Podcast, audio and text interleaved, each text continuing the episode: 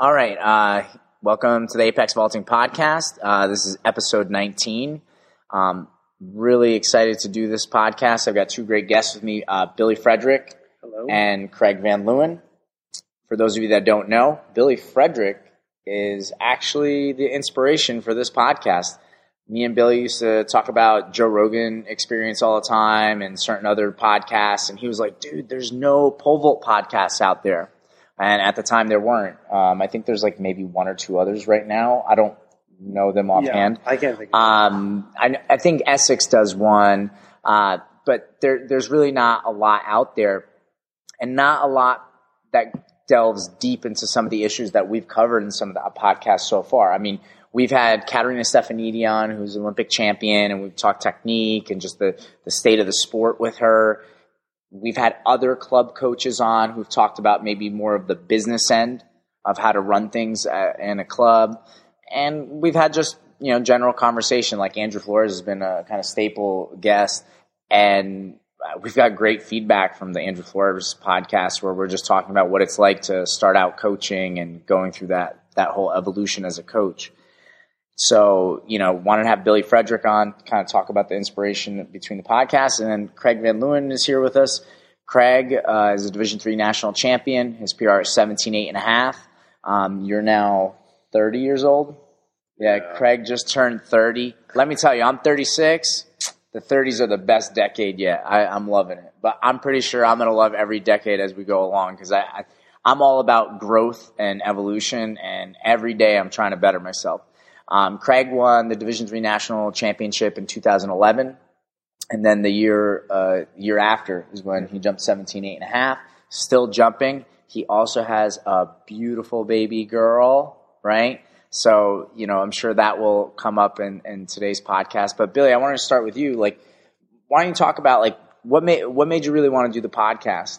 The podcast kind of started as an idea of like I was listening to like the Joe Rogan podcast a lot. I was like shopping around, just finding stuff to listen to. I'm not a big TV guy. I fell, I kind of fell off TV, and Netflix never really did it for me. uh, I- I was that weird kid that would like rather listen to the radio than watch TV. So I've always like enjoyed the spoken word as a medium, and even now, like I listen to podcasts. My new favorite thing is like iTunes U, where it's like you can you can get like university lectures online. But like I've always liked the medium of it, and I know this is like this is a time like you do the Instagram now, but I was doing Right, Instagram right. back then. So I was kind of looking around, poking my nose around, like what kind of not just podcasts, but like media there is out there for pole vaulters right, and what else we could put out as a club? and and the podcast was really the niche that no one had done yet. Like we were the first people that did it, and like I remember like we would like joke around like Joe Rogan, like we were talking about Joe Rogan podcast, like yeah, we should do a podcast. And I remember like the, we were having dinner at Jose Tejas one night. Yes, probably yeah. it, it was probably in August, maybe late July. quick quick aside, Jose Tejas, great cheap food, um, but very good food. And then- Inexpensive. yeah, and uh, and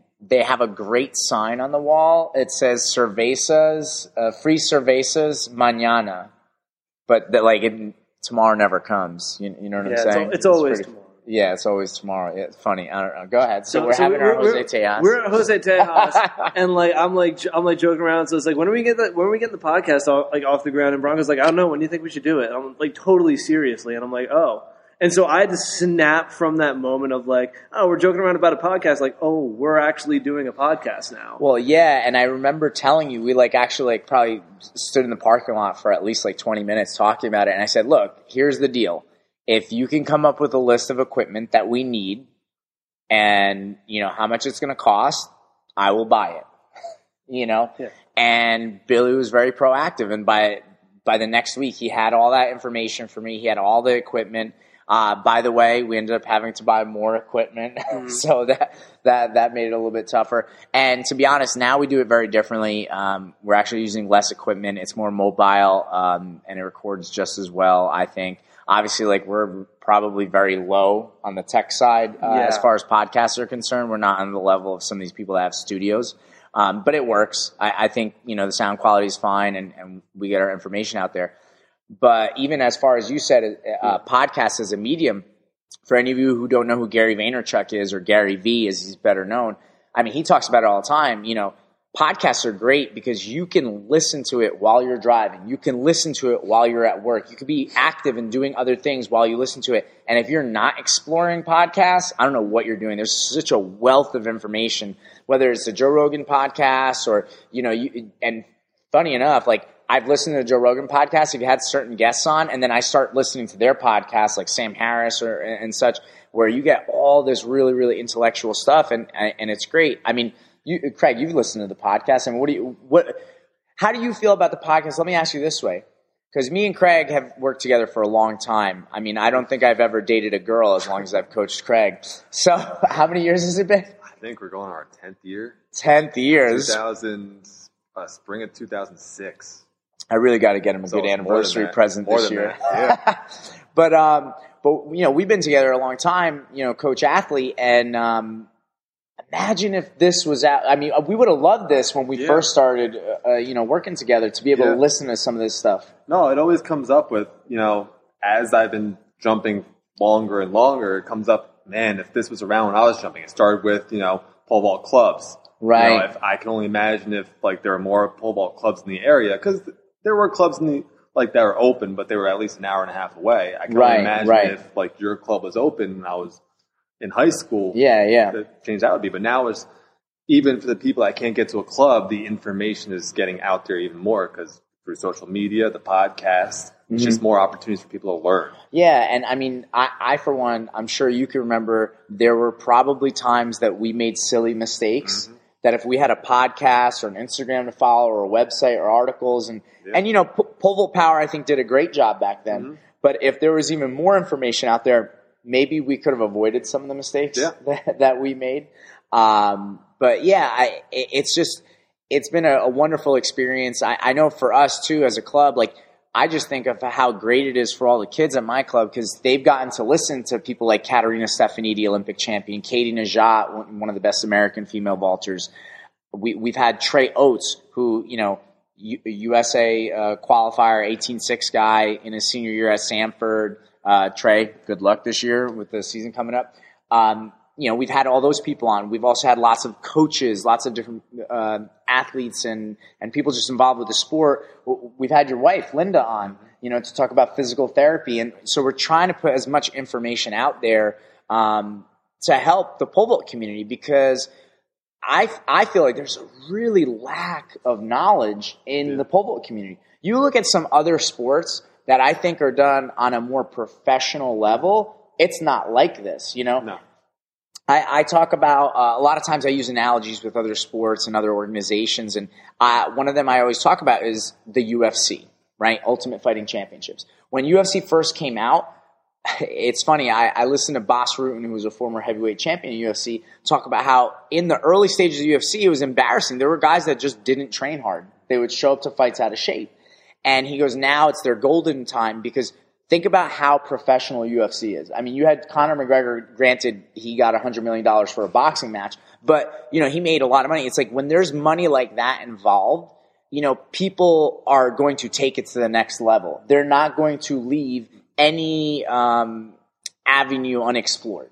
You know, so for me, uh, one of the things, that, and recently, I, I don't know if you guys saw the Facebook postings on, uh, Sean Francis posted a question on Facebook and he said, what are the top five things you'd expect out of a first year coach? And someone brought up lifting and they were saying, look, like I, I wish people would focus on flexibility and mobility before they jump into lifting. And I agreed with the person, but at the same time, I said, I really feel that in the pole vault community, people don't look at strength and conditioning enough. They don't really hit the weights. I mean, Renaud Lavillenie is deadlifting 205, and again, I'm not saying he has to lift X number. I'm not even saying he has to deadlift. He can do another lift. I don't, I don't know. There's multiple, there's so many variations in all these exercises. You could pick anything you want. And in fact, you probably should circle through a bunch of them and not just stick to one. But, you know, 205 for an elite male athlete, really not pushing it. You know what I mean? At the, at the club alone, we have some, some high school females that, you know, would, would be doing more than that. Um, again, not to say if you deadlift or squat or bench or pull up X weight, you're going to jump 19 feet, right? Like I have guys that actually probably lift more than Craig has at certain points, but Craig still jumps way higher than them. now Craig is hitting some crazy numbers, so I'm really excited for this indoor season. I, I think you know it, it should pay dividends. But I, I I just view whether it's lifting or sprinting, plyometrics, Olympic lifts, sort of you have all these tools in the toolbox. Why would you not use them? Why would you say, you know what, I'm gonna just build a house with a Phillips head screwdriver? You know what I mean? Like you're going to need more tools than that, and and I, and I wish people would explore that that kind of stuff. I, and Billy, just so people know, I know mm-hmm. uh, going back to you, you know, you're now in your junior year at Ramapo College, you're Division three vaulter. Billy actually came to Ramapo; he was an 11 foot vaulter in high school, mm-hmm. and now you're up to four meters, 13 one and a quarter, um, looking great. I'm expecting big things this year, um, as long as he could have that consistent first step. Um, but from your perspective, looking at what you've done and what you've seen through the podcast and just you know ex- going down that rabbit hole of like the pole vault community, what, what, what do you think? What do you what do you see out there? What do I think of the pole vault community? Yeah, well, as far as training and and that le- taking it up that taking it up to that level, like how do you feel? I think that. Like let's okay let's like like talk talk about for example maybe some of the people that you've competed against or competed with who maybe jump higher than you how does their training compare to yours? Like, what are some of the thoughts that go through your head? Dude, how many times have I been on a runway and be like, man, that dude's really small? Like, a lot. Like, that happened. Like, that's a pretty common occurrence. And, like, sure, like, you get, like, people who've got, like, they're taller, some people are quicker. Like, right. Some people, you know, some people just have really freakishly smooth jumps. And, like, you know what? That's awesome. Like, that's a, like, the, whether that's natural talent, that's a component of their training, like, they're, that shows up in good vaulters. But you have to look at those people and you have to think to yourself, why, like, if they branched out and explored aspects of training that they're currently not, and they, you know, took those in and they applied that to their own training methods, how much better would they get? Right, right. Yeah, because, I, you know, again, I, I remember this was, oh man, this was maybe eight years ago. Uh, me and Craig were in the weight room at West Milford High School. So I started coaching out of West Milford High School, and, and Craig was a guy that was in college and looking for a place to jump in the summer. And so he started jumping with me, and we're in the weight room, and and I was doing more on the incline bench than, than Craig. And I remember Craig just being like, "Well, I jump higher than you," you know. Mm-hmm. But my my my response, if you remember, what, what do you remember? What I responded with? Was it something like, "What would you be jumping if you did yeah, yeah. Like you should be doing yeah. more than me, and what would you jump if you did more? Yeah. And and funny enough, that summer was the first summer that Craig ever lifted, mm-hmm.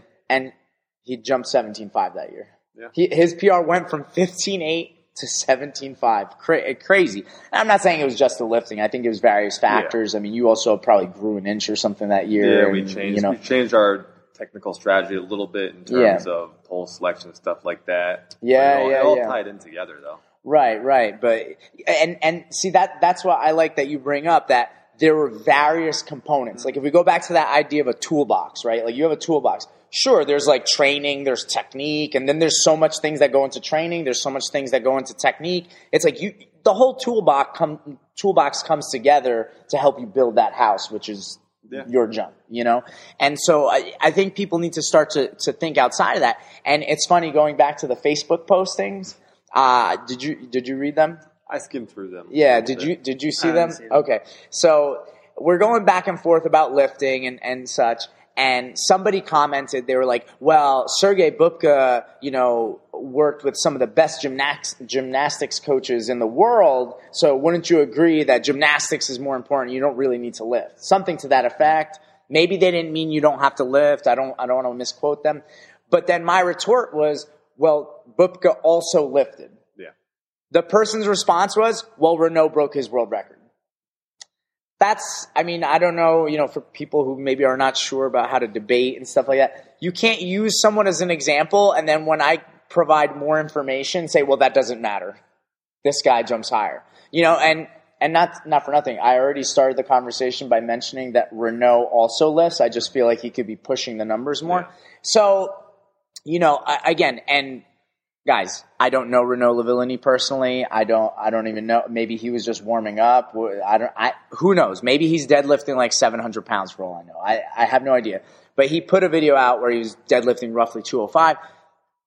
I look. I just think the intensity level could be pushed. The other thing that I also mentioned, and you know, this is an idea that is, is out there. You know, you need to be lifting weights that are 90% plus of your one rep max to build more fast twitch muscle fiber, to be more explosive. And to kind of go back to what Billy was saying is yes, there are lots of people that without lifting are super explosive. Look, there's people that have amazing central nervous systems, amazing amount of fast twitch muscle fiber, and they're going to be explosive. They're going to jump high as is. The thing is, our whole, whole job or our whole mission is hopefully to optimize performance and keep pushing and, and do even better, you know? And look, case in point, I've had athletes at my club who, you know, if you saw them physically, they look shredded. They definitely look like they lift. Then you look at their lifting numbers, they're killing it in the weights. You know, I, I mean, I'm thinking about a boy that jumped 12.6 for me. He was able to single leg squat or Bulgarian split squat, whatever you want to call it. Uh, I think 335 for, for two or four, not sure. Amazing work, amazing work. The kid really worked his tail off, but he only jumped 12.6. And so I think a lot of people would look at me and say, well, Branko, see, that kid lifted a lot and he only jumped 12.6. The thing is, this is not an explosive kid. Honestly, he had no business even jumping 12.6. He was not, not that athletic. But the training and technique together combined enabled him to get to a point where he jumped 12.6 and, and, you know, now he's jumping at a division three school, you know, out in Cleveland. I want to say it's, is it Carson Newman? I'm, I'm so wrong. I don't, I don't know about this, but anyway. Carson Newman. Oh no, no, you're right. That's Tennessee. Um, no, it's um, gosh, I can't remember. And anyway, it doesn't matter. But the point being is like that's the thing. Like another kid who doesn't even lift might be able to out jump him very easily, but that's because that kid is already an explosive athlete. Um, you know, a couple years ago, I actually took over the lifting program for Ramapo College for the sprinters, jumpers, throwers, and I remember a sprinter coming in who, the first day we lifted, he could barely bench 135. Literally within two months, he was repping 225 yeah. Very easily because people who have a lot of fast twitch muscle fiber, have a very good central nervous system, they, they can increase their capacities very, very quickly, you know, mm-hmm. and then it, and it produces a better result when, when they sprint. Yeah, I still see him in the weight room. He's repping out like 265. Now. Yeah. It's insane. Like, most ridiculous fast twitch muscle yeah. you've ever seen on a person. Yeah, yeah. So I, I mean, that's the thing. Like, you know, fast explosive people are fast and explosive, but now what can you do to help maximize that or push that to the next level? You know, that's what I always think about. Because I, I, and you know, uh, going back to Craig, Craig for most of his career really just jumped a lot, mm-hmm. right? A lot of jumping. I mean, I, he definitely put in a lot of time, but we didn't put a lot of time in lifting, and he ran a little bit, but just a lot of jumping. The thing is, I've had the flip side. Michelle Fabre, who was also a national champ at Ramapo College and jumped 13 9 and three quarters, you know, she was that girl that when I first met her, she jumped 8 6. And look, I think very naturally, like if we didn't hit the weights, she still would have jumped probably 11, 11 6, maybe even 12. But the lifting is what just took her to a different level. Like once she was able to single leg squat or Bulgarian split squat, uh, 200 pounds, and she was doing it at a body weight of 125 pounds. Her mid marks, where normally she was hitting like a 43, 44, all of a sudden turned into a 48 foot mid mark. She all of a sudden went from a 1355 to a 13760, and her PR went from uh, from like you know 12 two ish to 13 9 and three quarters. Now, this was over a span of time. It didn't happen overnight. Obviously, we, we slowly progressed. It wasn't like she hit the weights one day and then that happened. But it's like you could see where that that brought a lot of value. She did that with training. You know, obviously we also sprinted and, you know, did multiple other things. There's more involved with that. I don't want to tell you just, just go out there and single leg squat or just go deadlift and you're going to get awesome results. There's a lot that goes into it. But again, like, you know, looking back, it's been a little over a year since we started the podcast. It's amazing to see how, you know, even at the professional level, there seems to be some gaps. Like some people seem to be doing it right. Some people maybe seem to have at least this aspect covered, whether it's technique or lifting or, you know, just maybe the mental game of it. I mean, I have to say, when I did the Katerina Stefanidi podcast, oh my goodness, talk about a mature, you know, kind of zoned in athlete. Like she definitely had a mission and that's why she went undefeated this year and won the world championship after winning the Olympics, which I, I think, look, in any sport, winning a championship is one thing. Coming back and doing it again is quite another. You know, can you climb that mountain again? Do you have the motivation to push further? And definitely with the Katerina uh, podcast, so mature, so poised. Um, she definitely knew what she wanted to do. You know, um, I guess it, like going back to, to you. I mean, what what do you think about when you reflect on your career, Craig? you know, what do you think about as far as like maybe watching some other people jump or even your own personal experiences? I, I mean, it kind of goes back to what I said earlier about with the information that's out there. I think that a lot more information about pole vaulting is out there, but what we still don't see yet from a lot of the athletes that post stuff is what their training is. Yeah. Like, who knows what I would have been doing back then if we knew what some of the elites were doing, Right. what right. they were lifting, what they were running. Right. We didn't know that, and we still Right. kind of don't know. I mean, Right. how many people? How many? Number one, how many elites are actually have a social media presence, Right. and how many post what they're doing with training? I mean, you usually just see like, oh, today was a jump day. You know, I had a good job at threes or whatever. But Yeah. what did you do on the track afterwards? What did you do in the weight room afterwards? We Right. don't know that information. Right, and and it's tough if it's not out there, and and unfortunately, you know, and this is why I, I recently posted a video on Instagram. I was like, look, look outside of vault.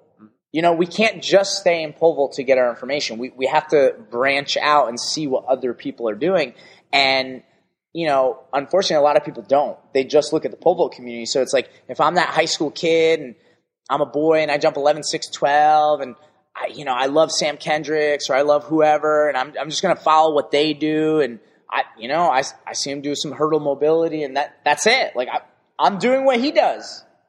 Little do I know what else he's also doing, like you said. So it's like if, if there's more information out there and I, you know, I remember Brad Walker a few years ago. Yeah, he was- posted a great video. Yeah, go ahead. What, what did he say? I, I think some. This was back. I mean, this was when Brad was at probably at the height of his career. yeah. And I think someone asked him, "What advice do you have to high school kids that are pole vaulting?" I think they said it was. I think he said the number one thing to do is start weightlifting Yeah. and get stronger so you can get faster. Right. He said, he's like, you know, pole vault is such a fun event, which it is, obviously. Like, I mean, I own a pole vaulting club, right? uh, so it's an amazing event. It's so much fun that sometimes we lose sight of the other things we have to do to make sure that we're good at pole vaulting. You know, I, I even always talk about what always happens with, uh, you know, a lot of female gymnasts. They come from gymnastics where they're training 20 plus hours a week. They come in, they're in phenomenal shape. And so it's like their their physical capacity, their athleticism is very high, but their skill level in pole vaulting is very low. Well, as the skill level goes up, the athleticism is going down, but we continually PR, so the athlete and coach sometimes don't notice it. But then you hit that one point where it's like, uh, that's it. Now, if their athleticism keeps going down, that PR is going to go down even if they get more skillful, right? Because at a certain point, if you lose that much foot speed, if you lose that much upper body strength, you're just not going to be able to run fast enough. You're not going to be efficient enough on the pole, and you see a drop off. And so it's like, yeah, like th- th- there's not enough information out there to to get people to understand how important training is. I, I I see it a lot of times, you know, with college boys, you know, freshman sophomore year, they're kind of done with puberty. You know, they're not naturally getting stronger and faster, and all of a sudden you start to see them plateau and then fall off. And well, what do you need to do? You need to keep pushing physical capacities to keep increasing your PR. You know, um, obviously, you know if you if you don't have a good technical foundation too. I mean, sometimes more speed equals more crash at takeoff, and, Yeah. and you don't get a better result. Um, heck, do you remember? Uh, you know, so going back to Craig's earlier career, he jumped 17.5. He was on a 16.5, 195, if I believe so. You were gripping 15.9, I think. Yeah, around there. Yeah. And so literally I remember being at that meet. I go, Craig, if as long as we just get on the 16.5 200, we'll jump 18. Yeah. A year later, we're in Reno. Craig is on the 16.5 200 and he jumps 16.9. And we're like, wow, that math didn't work out. to be fair, though, I cleared the standard, so I think it was a little bit higher than 16.9. I went a little right. but but it just it just goes to show if you try to force a pole or force a grip, you're gonna make the jump inefficient. And now you know it's like, come on, that that that was like for us, we fin- I remember like thinking at Reno, I was like, what the hell are we doing wrong? We, we did Yeah. what we accomplished our goal. Yeah. Our goal was to get on a bigger pole, but now all of a sudden we lost the jump. And and if you think about it, a couple years later, you know, when I won nationals in the year after that, when I jumped 17.8, I think we were on technically a smaller pole. Yeah. 16.200, same grip. Yeah, but smaller sixteen pole. two hundred, and you were moving on the pole Yeah. better. You know, so it's it's it's just crazy. There, there's so much involved, and actually tonight, um, so we had a really big six thirty session tonight. Um, kind of some people came in unannounced, and we, and we had a couple newbies who either jumped at a different club or jumped with their high school coach or whatever, and so they're being introduced to a slew of information. And uh, it was funny because all it, like this is also we're towards the end of our fall session, so I'm not really doing like, like a lot of beginner stuff anymore with people. So you know, we're moving back on the runway. Everybody's going to further approaches, and I've got to start these guys with li- really basic, basic drills. And uh, it was funny seeing everybody watch me talk to them. And uh, I guess the best way I can explain it, it's like uh, if if my words were punches, they would have been knocked out. I was very verbally abusive. I didn't curse at them or anything. I don't want anybody to get the wrong impression. It's not like I was mean to them, but it was just like I kept coming with facts. You know, talking about things like how fast a jump is, how important pole speed is. Is the, does the pole speed match up with the jump? You know, it, it- just bringing up all this information that they really had no answer to. Yeah, they were hit with some knowledge. Yeah, and it was funny. The, these two guys, they it's so funny. They kind of matched up. They both had 12.6 PRs, and they did it with 13.6 grip. I pulled them aside to my my performance board that I have on the wall about push PRs, and I have the push PRs for high school and and, and college slash post collegiate, and I go over the high school girls push chart, and I'm like, look, 11 inches, 14 inches. You know, th- this is girls push. I go, guys, if you could push that, we're talking about your 13.6 guys, not 12.6 guys. And that's still like, you're on the girls' end. Yeah. You're not even on the guys' end of push. And then I showed them, like, look, I had a college guy, one grip higher, grip 13.9, jump 15.9. You know? And so it was like, they were, man, they were like, oh no, like what? Because I think a lot of times people really look at PR, Yep. they look at grip, they look at pull, but they're not looking at push. They're not looking at what's going on with the mid mark or their meters per second at takeoff. They're not looking at other training numbers that are either ha- helping push those numbers forward or hurting those numbers pushing forward. And they're not connecting the dots. Like one thing I talked about today earlier in the day at a college practice was I put baby hurdles down. Guys were running through it five feet apart, and then I put it six feet apart. I'm like, here's the deal, guys. The further apart these baby hurdles are getting, the faster you are running. And if I all of a sudden, if you used to be a five foot guy and I'm like, no, no, you're good, stay with the four feet, that means you got slower, right? So it's like all these numbers are connected and you have to monitor these numbers so that you have data that backs up whether you're getting better or worse. Cause something I brought up to another practice the other day was, and, and Craig, you, you can explain this. How, as you get older, how often do you PR? Well, let's think. Uh, that was 2012. Yeah. The last PR. That's five years. And I mean, you could say what you want about situations changing. Right. but, I mean, you got work is married. You have yeah, Yeah, You have a daughter. There's a, there's a lot of factors, but yeah. Yeah. As you get older, PRs get further apart. But even once you hit 17.5, you remember mm. it it took a couple years, years. for for 17.5 and a half, Yeah.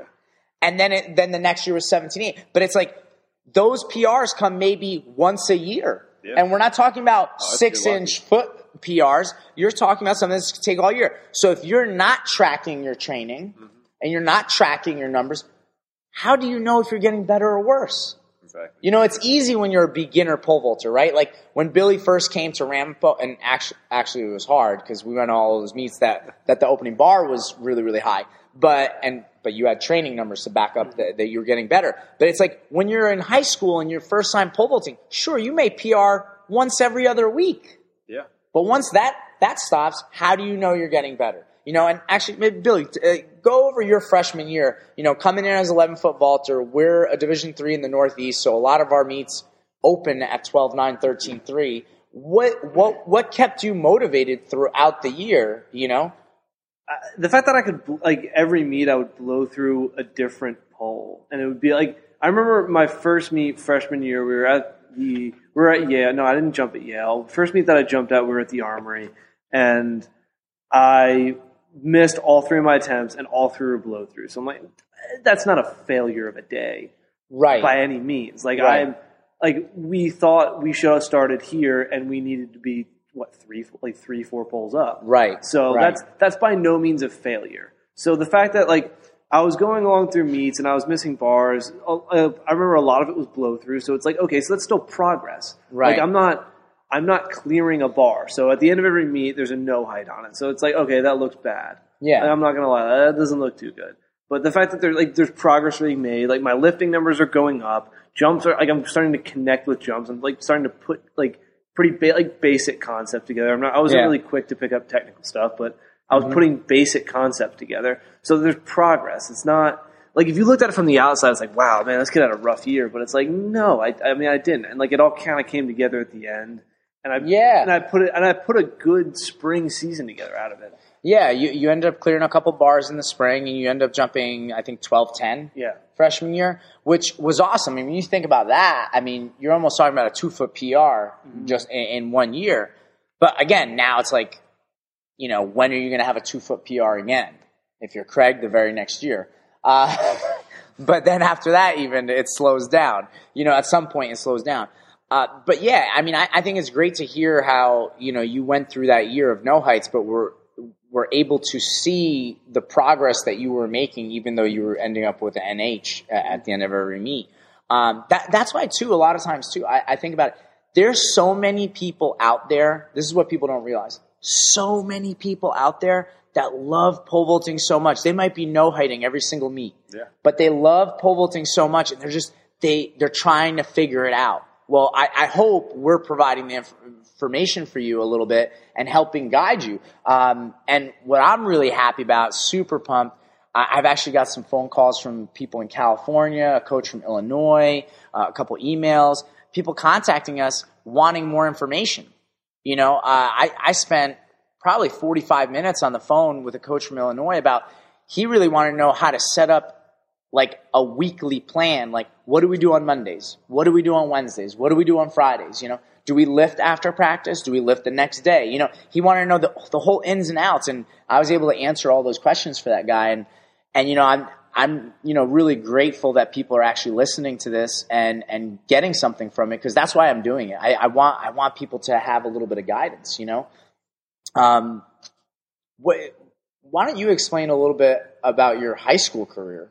You, you know what I mean? So also, just so people know, Craig is six four. Uh, Well, we'll be honest and say like six three. I was credited with six four, but the nurse was really short. I don't think she could see the right angle. all right, six three, six three, right? But uh, maybe you want to tell people how tall you were in high school, how you ended up to become a pole vaulter, and then how you got taught to pole vault. Yeah. Okay. Well, let me just start by saying like I wasn't going to be a pole vaulter in high school. Uh, my high school track coach was actually a middle school gym teacher. And I guess his way of recruiting people to the high school level, see like see who could do track, was he would have like little contests in middle school and records boards, and one of them was high jump. Yeah, I did decent with that. He pulled me aside afterwards, like, "Hey, you have pretty good raw form. Why don't you come do high jump next year in high school?" Sure, why not? Heard about the workout for everyone but pole vaulters the day that pole vaulting was starting. It was a real brutal one, and I kind of said, "All right, coach, I'm going to go try pole vault," and it kind of Th- stuck. This is why everybody thinks pole vaulters are lazy. That's why. exactly. I, I, I fed into the stereotype there. But I mean, my sophomore year in high school, I remember it well because I was on the football team. I had no business being on the football team because I was 5'5", 108 pounds. I remember I had to give that number. Does that program. does that not just scream out stud? oh my goodness. Yeah, and I mean, my freshman year, it took me the whole year to jump seven feet. Uh, Okay. Sophomore year, I jumped nine six. Junior year, I jumped, I think it was eleven or eleven six. And then the third, my last year, I hit my growth spurt. And I remember my coach bought me a pole at the beginning of the year. It was a 14 165. I was probably maybe 5'10, 6 foot, 160 pounds. But I mm. had no coach, and I didn't know what I was doing. Right. So I was pretty much stiff pulling all of indoor. I Yeah. stiff pulled 12 feet, and I was happy about that. And something funny at one meet happened outdoors. The standards had to go from 15 and a half to 30. Which you can't even do anymore. It has to be 18 exactly. but That's yeah. how old I am. Yeah. To, to 30. So then I started blowing through poles. What was it like landing in sawdust, Craig? I'm joking. I'm joking. He's not that old. Thanks. Appreciate that one. You're, you're older, so. Um, I, I'm I'm prettier. debatable.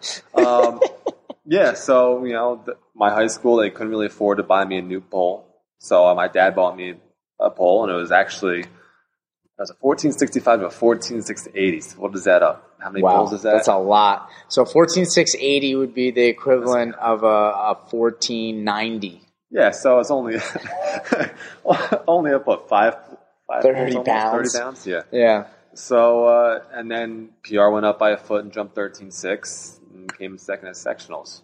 Yeah. And then a year later, I see this guy trying to coach my athletes at a meet, and I'm like, Yep. don't talk to him.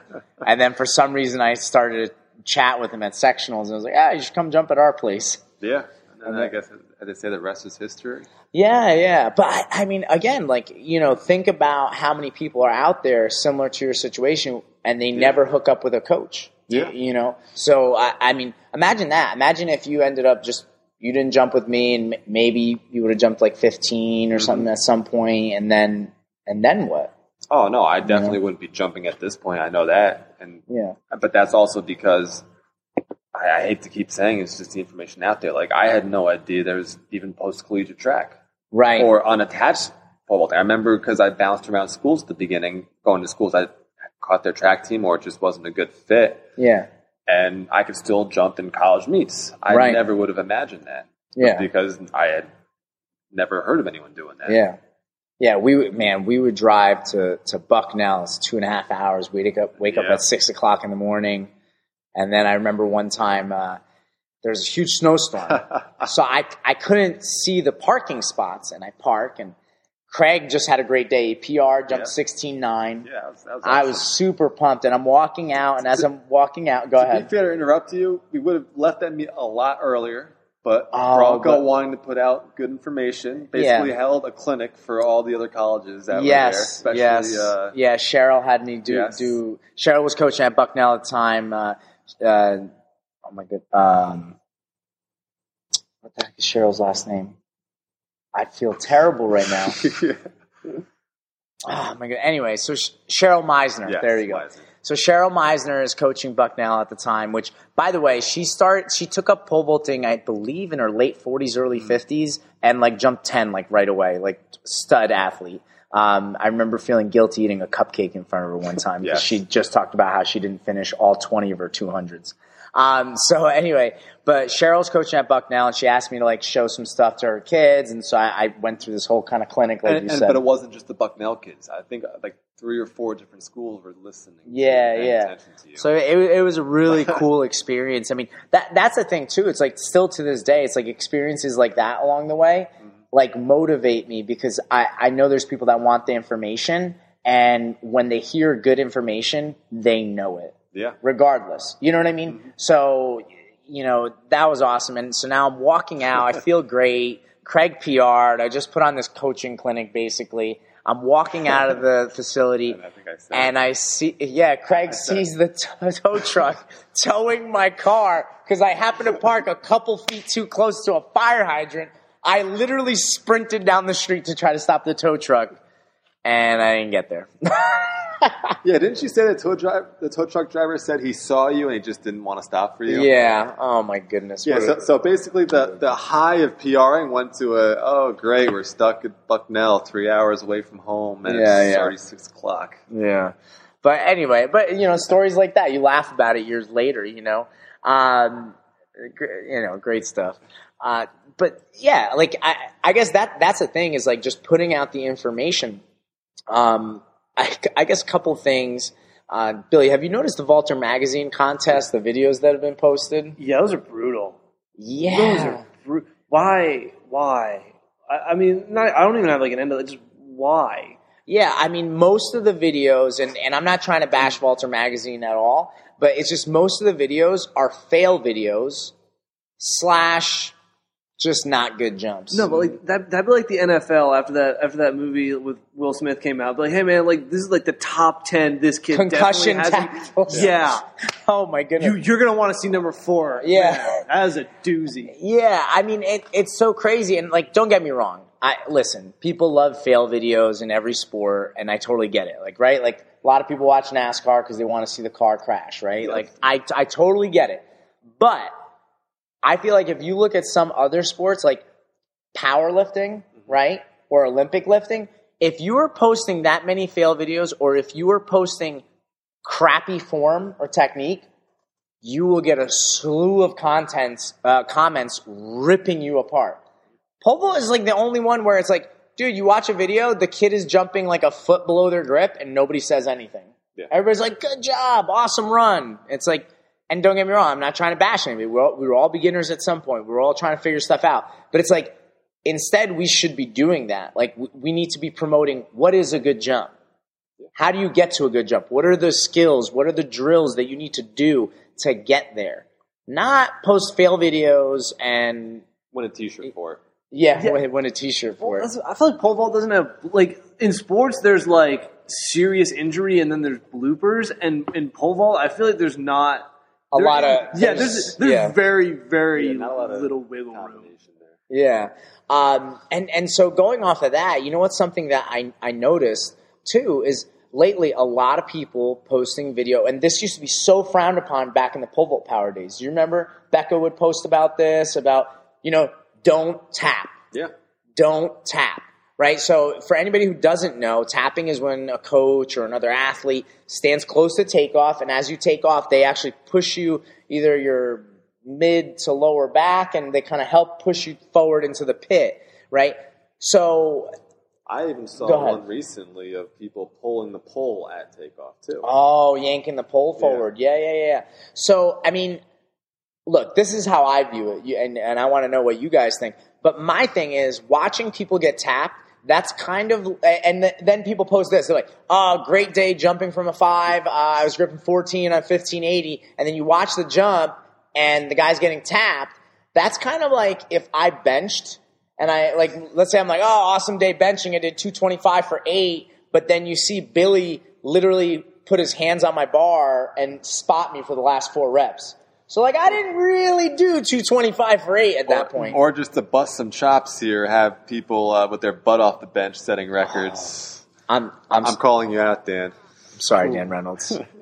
so some of my kid, kid people are offended by that. Uh, but any, but anyway, so what? I mean, what do you what do you guys think? Like, wh- I mean, I'm giving you an example of why I think tapping, as far as what you did in practice with tapping, I don't think is legit. But what do you think from an athlete's perspective? What's the drawback of getting tapped? What do you think are some negatives? And if you think there's positives, tell me positives. I mean, Billy, I'll let you go first. Okay, let's go back. don't really, I mean, you haven't really experienced it yet, so I kind of want to hear your opinion on it. My okay, I'm I'm gonna kind of go back to this idea of Brian was talking about like a toolbox. Like you have a bunch of these tools that are kind of relevant to help you build a better jump. And I don't and, like my thing is like let's picture this kind of like a bullseye, and pole vaulting is the middle. And the further away you get, the less applicable to pole vaulting that it is. So if pole vaulting is the bullseye, you have stuff like running mechanics, uh, weightlifting, plyometrics, gymnastics. That stuff's Oh, close to middle. Okay, but to, to be fair, like let's say deadlifting. That's not necessarily anything to do with pole vaulting, but you're training the muscle groups that need to get stronger so you can do stuff. But go go ahead. I'm gonna let you finish. So Beyonce had one of the greatest music videos of all time. So anyway, the, so the further, so the further, Continue. The so, further away you so get the further away you get from this bullseye, like the less and less related it gets to pole. Like it'd be like if you say, "Well, pole vaulting requires timing," so Branko, I'm gonna go hit the batting cages real quick because it work on my timing. You know what I mean? Well, right, that's the wrong kind of so, timing. Sure. But so, but. it- you- But like then you get out of the realms of tools that you think are in the toolbox but really aren't. Because like tap, like think about this: tapping doesn't prepare you to do any for prepare you for anything that you're going to be doing in a competition. Your coach isn't going to be there tapping you into the pit in a competition, so there's no carryover. And I have the same opinion about people who use like the slide boxes. The box isn't going to move in a competition. Why are you doing slide box drills? Like I don't see I don't see the benefit of it if there's not that carryover into applicable situations being a All right. Ju- so I think just to clarify what what you just said, I mean, yes, your coach is not going to be there to tap you in the competition. So just like as in the lifting, you know, it's like if you were a power lifter and you're getting spotted all the time for your bench, you're probably not going to be able to hit that weight at the meet. You know, so same similarly speaking, it might and I get again, I get it. At a meet you have more adrenaline, you know, all that stuff, but it's probably going to be difficult to hit that pole like that when you know you have a crutch of, of someone tapping you. Exactly. Um, but what, what what about you, Craig? I mean, because I mean- you have experienced taps. Like Billy's never been tapped. He's he's jumped here at, at Apex, Mm-hmm. and so he he's been in our system where I just I don't tap people. But you know, back in the day, you know, when we've been in some other places and done some other stuff, I mean, you've been tapped for sure. I've been tapped. You know, I have tapped You tapped athletes. me. yeah, I've I, I've tapped athletes. You know, what what do you what do you think? Are there any benefits? Are there any drawbacks? I mean, just be open. I mean, for the common, I don't want to say common pole vaulter, but for the uh, average pole vaulter, high school, even college, I'd say no. I'm not saying I agree with it. Like, I would not want you to tap me at all. Yeah. Um, but it, like you said, it's a crutch. I think it gives a lot of kids a lot of false confidence. And going from experience, there was a pole that we used to jump on a lot, and then the only way I would get on it in practice, or even in some very low key meets, I'd get tapped. Mhm. Go to Reno. Yeah. Uh, and it's actually kind of an embarrassing story because the whole uh, theme of that Reno pole vault summit that year was pole speed. Yeah, at- it was when Alan Launder was there, Yep. and, and they had beginner to Bubka. Which, uh, by the way, I mean, talk about timing. Like, I don't know if you guys have ever heard of that Maxwell uh, Max Gladwell book, um, uh, uh, Outliers, and he talks about success and how a lot of it is timing. Like, some of the richest people in the history of the planet were actually born uh, or were at an age where they could capitalize on the industrial revolution, right? And I just look similarly. I feel so fortunate that I was going to Reno when Alan Launder was there, beginner Bubka was there, Rick Attig was presenting. He's an incredible coach, and uh, we actually had Jason Church on the podcast who worked with Rick Attig. But um, you know, just hearing all that great stuff. Where I, I'm sorry to say, I, I mean, the last couple times I went to Reno, some of the presenters, I was just not a lot of information. You know, it wasn't as informative. But yeah, they were talking about pole speed, and now here you are, you're jumping at your pit. Yeah, and it, it's uh, we were starting on a pole lower, and I don't know what it was that day. I don't know if it's just being jet lagged or something. jet lagged or just being like a surreal situation, being in Reno, being yeah, being a little place. nervous. Yeah, nervous, yes. But take my first jump on uh, on this smaller pole, come down the crossbar. I think we moved the standards in maybe five centimeters, cam on the crossbar. So we just talked to someone else, and basically the words were, "Let's bring the standards in all the way and go up a pole. go up and get over it." Because in practice and in the low key meets, I'd be tapped and I'd put a lot of height over these bars yeah, and I'd clear them. Sure enough, that wasn't the case that day. Came down and landed in the box. Yeah. And I hurt my ankle that day. yeah. And You you were fortunate enough not to have a super serious injury. I mean, you didn't, you didn't break any bones or anything. no, but it, it was one of those things where I think that had we not been doing all the tapping, I probably wouldn't have had that kind of false confidence. Like, yeah, I could definitely get on this pole, no problem. Yeah, yeah. No, I, I mean, so you definitely from this conversation can maybe hear some of the pitfalls of tapping. The other thing that I would like to add in is, you know, Billy talked about timing. I think when you get tapped, it kind of screws yeah. up your timing. Yes, the tap is helping you get into the pit, but you're not hooking up with the jump. You're not going to get into a handstand. You're not going to be super efficient. Um, and you're definitely, that's not going to be the timing that you have when you actually jump without a tap in a meet. You know, um, the other thing, going back to what you said, I think, yeah, there are some situations perhaps with, with a high level athlete where maybe they're getting tapped to help them get on a little bit longer, bigger pole in practice. And look, those are professional athletes that are doing something that's not normal. Like, for example, at the club, obviously I teach a high pole carry with a drop, you know, you jump up at takeoff. I have had athletes who are having such difficulty planting the pole that I have them leave the pole tip on the ground, push the pole, and jump like that. I don't think that's the way you want to do it, But sometimes I've done that because they're having such difficulty with the plant and I'm trying to get them to feel takeoff a little bit better. And then once they have a better jump, because you, you, literally you'll see it. And I remember Chris Allison of Lone Star Pole Vault in Texas.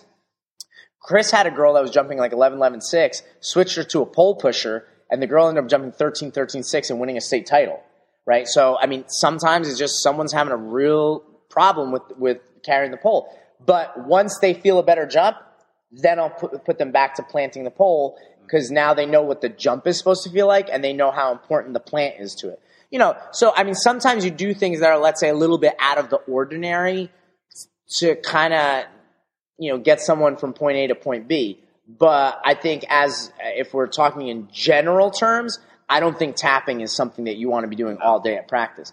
The other thing from a coaching perspective, if you're standing at takeoff, tapping people in, you're going to have a tough time seeing the jump, seeing the run, and making adjustments. Yeah. You know, and especially because then going off that point, so say you're a coach and you want a kid tapped, but you want to be able to see the jump, you have someone else tap, right? Right. I mean, I've tapped. I mean, I remember tapping yeah. kids at West Milford to get on your 14 125. Oh um, man, that's like that's like oh my god, that's like an embarrassing song that you listen to. Yeah, like 14, I can't believe I ordered that for a boy. Anywho, yeah, he was a freshman and he was little. He did weigh yes. 125. Anywho, but I mean, there were times I would miss. So now you, you're tapping someone and get them into the pit, but you miss tapping them. Uh oh. Yeah. so what do you do there? Uh, yeah. You hope the kid doesn't land in the box or on the runway. Right, right, and and you know what? That that's so funny, and I feel like we need to do a podcast about just uh, you know, kind of safe and unsafe He's writing it down. That's why he's talking like yeah, this. sorry.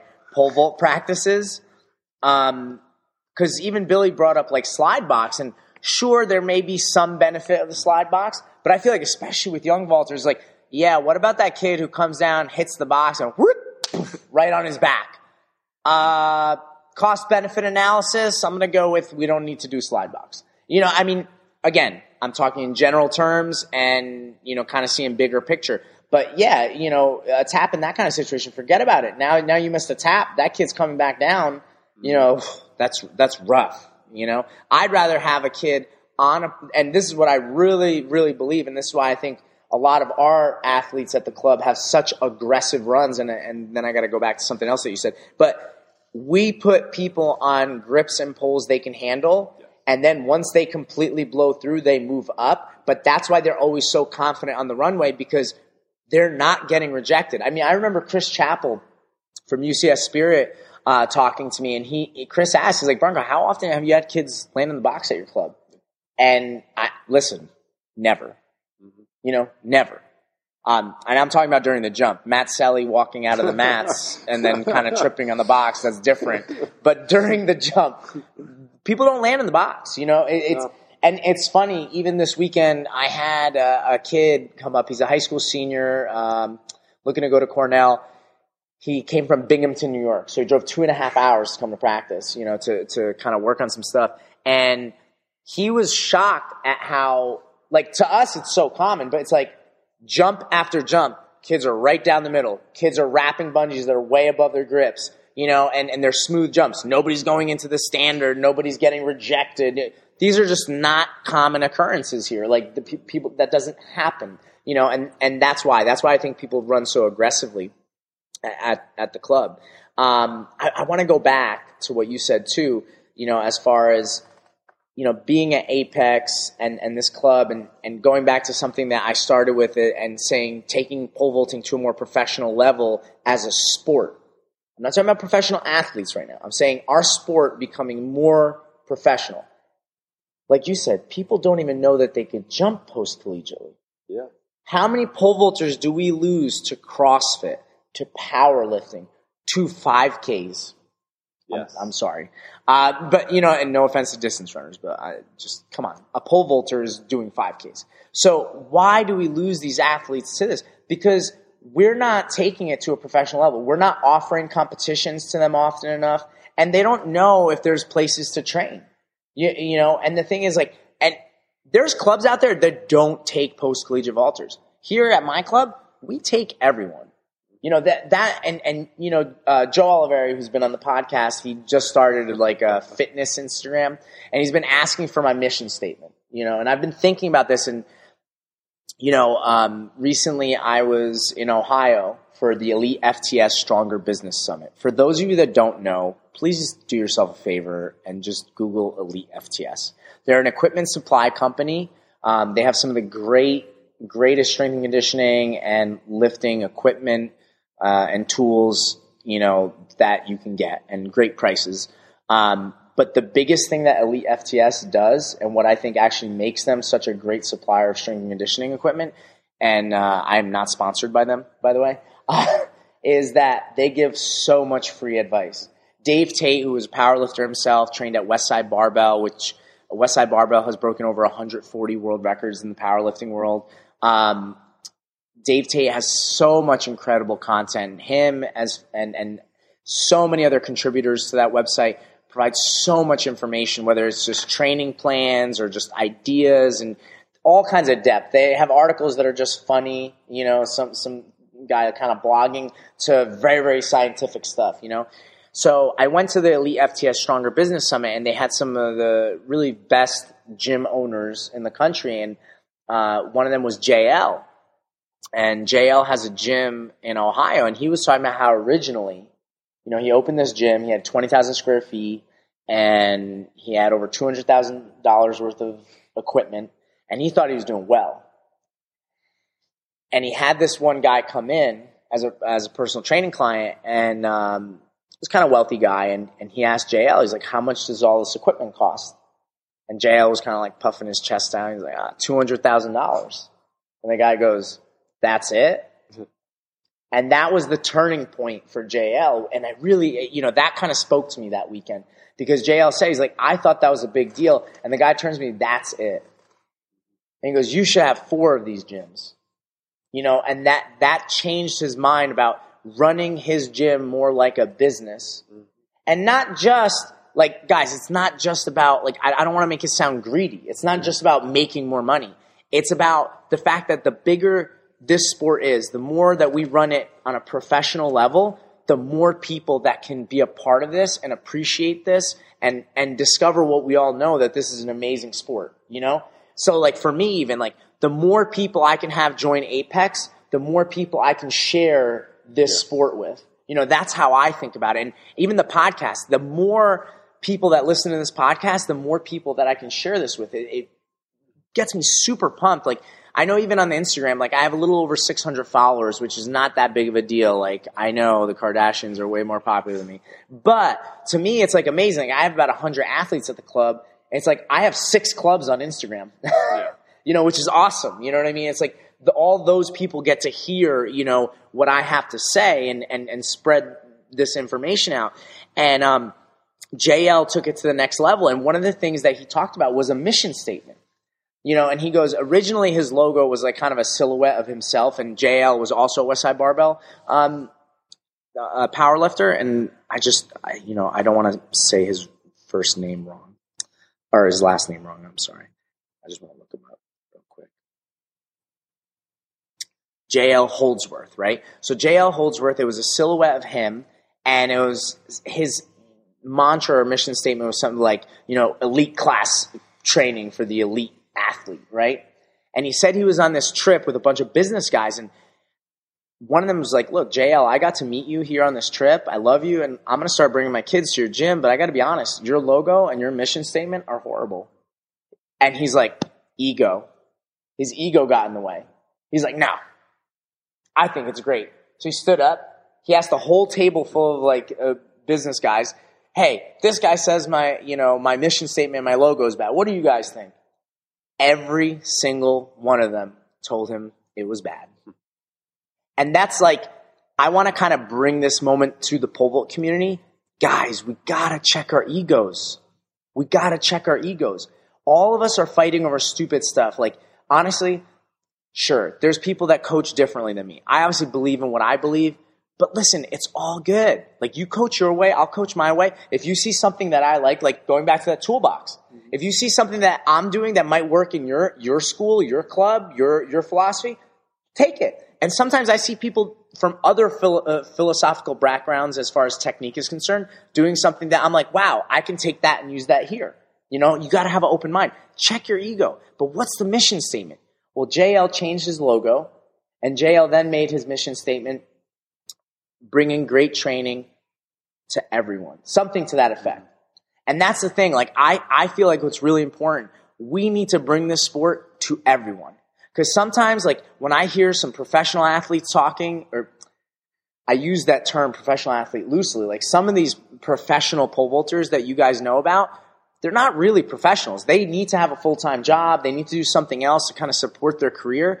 And the thing is, like, they're, they're so consumed with, well, how can a professional pole vaulter get more money? And that is important. But the thing is, until pole vaulting gets, gets bigger, there's not going to be a lot of money for those, those quote unquote professional pole vaulters. I mean, going back to UFC as an example, early UFC, I'm sure those fighters that were fighting on pay per view events weren't getting paid much. There were no Conor McGregors back then. Nobody was making millions of dollars fighting UFC. It took years and years of the sport getting popular for it to get to that level where the athletes could make a good dollar, you know? But it's like we, we need to expand this and share this with everyone. You know, I, I remember one time being on pole vault power, and I don't know if you remember uh, this, Craig.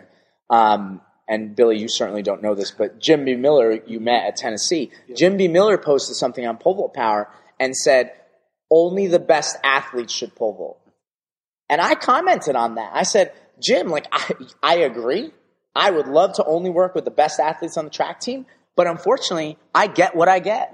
My head coach is not giving me that, that kid that's going to be good at the 100, 200, 400, or 400, 800, right? Even though I know I could easily make them a state champ in the pole vault, and they're going to have to struggle to get to state groups in those events. But like, you don't always get that. And here's my thing. It doesn't matter. This is an enjoyable sport. Like, look, if whether you're clearing nine feet or 19 feet, it's still fun. I and and I don't know if people know my story. I don't know if I mentioned on other podcasts, Billy. You probably would know better than me. But like, I only jumped 10-6 in high school. I've jumped 14 since I started coaching. But, um, you know, I only jumped 10-6 in high school. But I had a blast. I was not turning. My pole didn't bend. I was flying through the air like a squirrel and then boof, face planting probably on the mats. But it was a blast. So whether you're jumping 9 or 19, this is an awesome sport and we need to bring this to as many people as possible. I remember one time, um, Bob Fraley, who actually started the Reno Pole Vault Summit, was like talking about, he's like, you should have 35 kids in your high school pole vaulting. How amazing would that be? You know? And, and that, that's kind of what I want to see. I'd, I'd, I'd love to, to see that happen for our sport, you know, grow in that demand. Because then long term, that's where then we can maybe have a professional class uh, of athlete. And what could the marks be at that point? Yeah. You know? Yeah. I mean, it, it, it's funny. You said you don't want to be greedy and have, yeah. you know, make all the money, all that. But in this case, I, I hate to quote Wall Street, but greed, greed is good. Think about it the more that you can make from this club, that's the more you can put back into the club. Right. And, and not for nothing. I mean, a lot of club owners, if you want to call them that, or club coaches, how many of them close up because they can't support themselves on it? Or how many yeah. are doing that just as club coaching as a part time job? If right. that, or just supplemental income. If there's more clubs that can actually turn a profit, that's more that they could put back into the sport as well. Yeah, a- a- absolutely. Um, like I, I think even you know thinking back to a Reno trip a few years ago, Rick Baggett, who is the coach at the Willamette Striders Club, you know, had Tommy Skipper, who was an 18-3 guy in high school. Like he said to me, he's like, Branko, listen, I get it. You're a nice guy. You want to help people.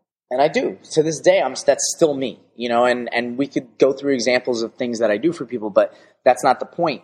He said, if you want to continue helping people, you need to stay in business. If your club goes bankrupt, you can't help anyone. Exactly. And, and that's the thing. Yeah. Like what you're saying, like greed is good. I don't know about greed, but I, I get what you're saying. Cause I even think about Gary Vee, right? Like Gary Vee, he's this entrepreneur. He's a real straight shooter. Uh, a lot of F bombs. So anybody who's offended by curse words probably don't want to watch Gary Vee stuff. But Gary Vee says it all the time. He's like, look, like for him, and, and I agree for me even, he's like, he's so, he hustles so much business wise just to keep growing his businesses to be able to put out more for people. Like he puts out a lot of free content as well. Like I actually, I, I got a crazy opportunity. You know, one of my athletes, uh, Marley Sabatino, she's a school record holder up at Harvard. She, she messaged me the one day. She's like, yo, Gary Vee's going to be speaking in New Jersey and I couldn't pass up the opportunity. You're going to think I'm crazy. I paid $500 to go see this guy talk. But really, he was talking for free because he was giving everyone who paid the $500 two cases of wine, his wine that he sells. So you were paying for the wine and got a free talk. I mean, I'm not that big of a wine drinker, but hey, I will say if you get the competitor wine from Gary Vee, delicious. Um, but like, what an awesome opportunity. And, and I got to hear him talk. And that's, that's the thing for me. It's like, look, I'm not trying to like, you know, get rich and buy a Ferrari or something like that. No, I just, I just want to have a, a business that is good and can provide as many people an opportunity to learn and become a part of the pole community. You know, I, I mean, Billy, like, you know, you've been on some of these trips and you've been a part of some of these podcasts. I mean, what, you know, what's, what's your feeling, you know, about some of this stuff? Like, you know, how, how do we help grow this sport? You know, and it, you know, it's interesting because, you know, I think your perspective is important. You know, you're a young kid, you're a junior in college, mm-hmm. you are part of the demographic that is the biggest demographic in pole vault, right? Is, yeah. is these young kids. And like, you know, what do you think is missing? Because even tonight, the, the couple new guys that came in, they didn't, do, guys, listen, I had two new vaulters come in. They're freshmen in college. They did not know who Sean Young was. Who else didn't they know? You didn't want to ask about Sergey Bubka. Yeah, I didn't want to ask about Sergey Bubka. They did know, later I asked, they didn't know who Sergey Bubka was, but they didn't know who Vitaly Petrov was. Um, I asked them if they followed Vaulter Magazine on Instagram. They said no. Like, there, there's a huge amount of pole vaulters that don't even follow any pole vault stuff. Like, what, what do you, what do you think needs to be done to kind of grab your generation? See, I, I, I, might not be the best person to ask for this because we did the first or the first like podcast. It was Roman Bocharnikov and Jim B. Miller. You threw me into the deep end. Like, I went. We went from talking about Paul. We went from talking about a podcast and Jose Tejas to like not even a month later. We're on a fifteen hour or yeah, 12 hour, 12, 12 hour, twelve. I mean, twelve hour drive to Tennessee. I mean, yep. twelve for me. I slept, but um, go ahead. And and to me, you know Olympic pole vaulting coaches. Like I've really got thrown into the deep. Like I can't. That's the only way I can describe it. Right. So I mean, unless you want to, unless you like every new kid that comes to the club, like all right, we're going to Tennessee. that'd be that'd be well, awesome. Well, I th- I think you bring up uh, an important point right there. We need to make these people more accessible. Yeah. You know, we need more access to some of these professional coaches and athletes. Like we need to know them you know, that, that's kind of the thing that's missing. Like, it's always shocking to me. Okay, everybody talks about, oh, well, pole vaulting, track and field, it's not that popular. Last time I checked, powerlifting is not the biggest sport in the world. Like, there's, is, is you ever see it on ESPN? No. Like, we get some TV time, mm-hmm. but yet, the powerlifting community, like, most of those people have over 100,000, 200,000, 300, sometimes 500,000 followers mm-hmm. because they make themselves accessible. Like if you follow some of these powerlifters, you almost feel like you know who they are. You, you know what I mean? Whereas uh, the pole vaulters and the pole vault coaches, oh my goodness, like w- where are they? You're hiding. you know what I mean? We have no idea what you're like. You know, we have no idea what your training is. We have no idea what technical model you jump. We have no idea what kind of a person you are. You know, you have no no presence. You know, and the thing is, yeah, you're right. You got to meet those people have dinner with them and you're like, wow, pole vault people are cool. Mm-hmm. You know what I mean? So that, I think that's an interesting point is that getting, getting this, making our pole vault community more accessible to everyone. That, that's what's important, you know? And it, and, uh, I guess just to end, um, even, even that Sean Francis, uh, post on Facebook where we we're arguing about lifting a little bit Sean Francis was like, look, we need to stop this. Like, this is, you believe what you believe, I believe what I believe, exactly. and this is just a back and forth. And what I said to Sean, I said, no, I think this was super valuable. Our back and forth, people are being educated through this conversation. We need more of those talks. I mean, heck, I can't tell you how much I learned in the early pole vault power days when Alan Launder and DJ Daryl Johnston would go back and forth, back and forth, and I was like, "Ooh, good point. Ooh, nice point. Better point. Even better point." You know, that that's how I learned to coach. You know, through through some of that, and and so I think just just making it more accessible. You know, I, I think that that's a good good way to end this podcast. And look, that's what we're trying to do for everybody. Is hopefully make this more accessible. Um, hopefully, we'll get another podcast up soon. I think even to this podcast, we, we brought up some topics that I think we can explore on like safe and unsafe pole vault practices.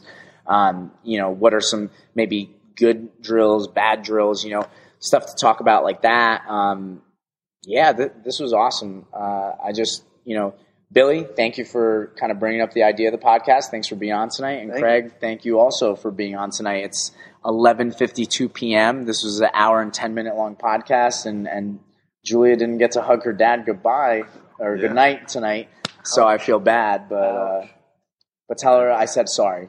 Ah, yeah, I'm sure she'll comprehend that. Yeah, just be like the bearded guy. She likes my beard. You mean Santa? All right, it's not that long. All right, thanks again, guys.